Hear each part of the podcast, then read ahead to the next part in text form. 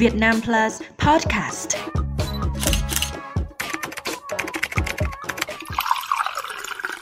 Chào mừng quý vị đến với bản tin sáu mươi giây của Việt Nam Plus News. Bản tin hôm nay gồm những nội dung chính sau đây.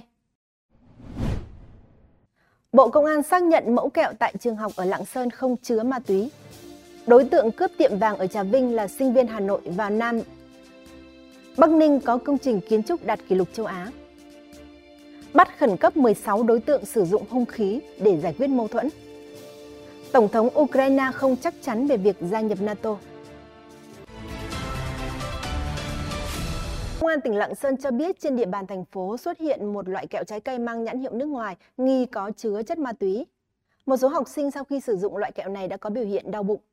Ngày ba mươi tháng mười một, cơ quan chức năng đã tiến hành kiểm tra một số cơ sở kinh doanh tạp hóa trên địa bàn thành phố, phát hiện nhiều mặt hàng không rõ nguồn gốc xuất xứ. Qua giám định các mẫu vật thu thập được, Viện Khoa học Hình sự Bộ Công an xác nhận các loại kẹo thu giữ được không chứa chất ma túy. Tuy nhiên, đây là các sản phẩm không có nguồn gốc xuất xứ, có nguy cơ mất vệ sinh an toàn thực phẩm, ảnh hưởng đến sức khỏe người tiêu dùng. Công an tỉnh Lạng Sơn đề nghị các nhà trường, phụ huynh cần quản lý tốt con em mình, hạn chế sử dụng các sản phẩm tương tự. Thông tin lan truyền gây hoang mang dư luận bắt nguồn từ một cán bộ thuộc Công an thành phố Lạng Sơn có con đang học cấp một. Với tâm lý lo lắng nên người này đã chia sẻ thông tin thiếu chính xác. Hiện vụ việc đang được xem xét xử lý. Liên quan đến vụ cướp tiệm vàng xảy ra trên địa bàn tỉnh Trà Vinh vào chiều ba mươi tháng mười một, cơ quan điều tra đã tạm giữ đối tượng lờ tê vê để phục vụ công tác điều tra. Nam thanh niên khai nhận là sinh viên đại học tại Hà Nội và đã nghỉ học do nợ nần. Qua mạng xã hội, V đã quen biết với hát hát quy, sinh năm một nghìn chín trăm tám mươi sáu, ngụ tại thành phố Trà Vinh, tỉnh Trà Vinh.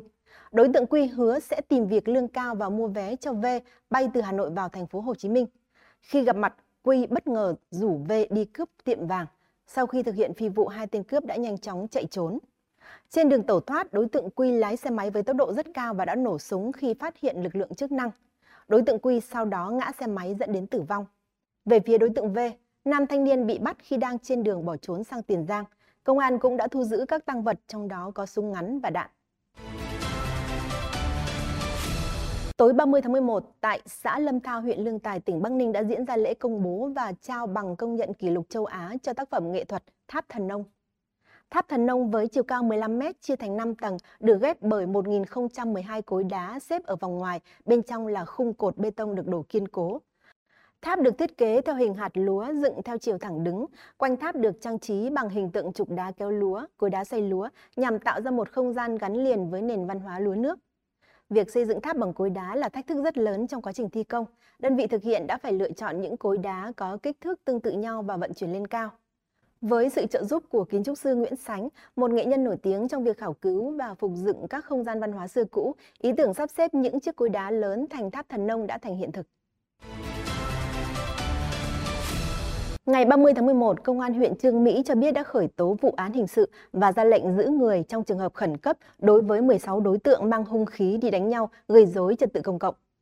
Trước đó vào khoảng hai giờ ngày hai mươi ba tháng mười một, một nhóm thanh thiếu niên đã điều khiển xe máy mang theo nhiều hung khí nguy hiểm như tuyếp sắt gắn dao nhọn, vỏ chai bia, di chuyển trên các tuyến đường thuộc địa bàn huyện Chương Mỹ. Nhóm này biểu hiện manh động, liều lĩnh và có ý định sử dụng vũ khí giải quyết mâu thuẫn. Công an huyện Chương Mỹ đã khởi tố vụ án hình sự và ra lệnh giữ người trong trường hợp khẩn cấp đối với mười sáu thanh niên này. Tại cơ quan chức năng, tang vật thu giữ gồm một máy hàn sắt, năm vỏ chai bia, chín dao phóng, hai thanh kiếm, cùng nhiều xe máy được sử dụng làm phương tiện di chuyển gây rối trật tự công cộng. Tại cuộc gặp mới đây với các sinh viên đại học ở thành phố Nikolaev, Tổng thống Volodymyr Zelensky cho biết ông không chắc chắn về việc Ukraine có thể gia nhập NATO hay không. Vị lãnh đạo này nói, chúng tôi không biết mọi chuyện sẽ diễn ra như thế nào. Không ai có thể trả lời chắc chắn điều đó. Hoặc chúng ta sẽ gia nhập NATO, hoặc chúng ta sẽ không ở trong khối NATO. Trước đó, vào ngày hai mươi chín tháng mười một tại Bruxelles, Ngoại trưởng Mỹ Antony Blinken tái khẳng định Ukraine có thể trở thành thành viên của NATO khi các đồng minh đồng ý và các điều kiện được đáp ứng. Ngoại trưởng Mỹ nhận định thêm, Ukraine đang đi đúng hướng trên con đường trở thành thành viên NATO cũng như Liên minh châu Âu với quá trình gia nhập đang bắt đầu.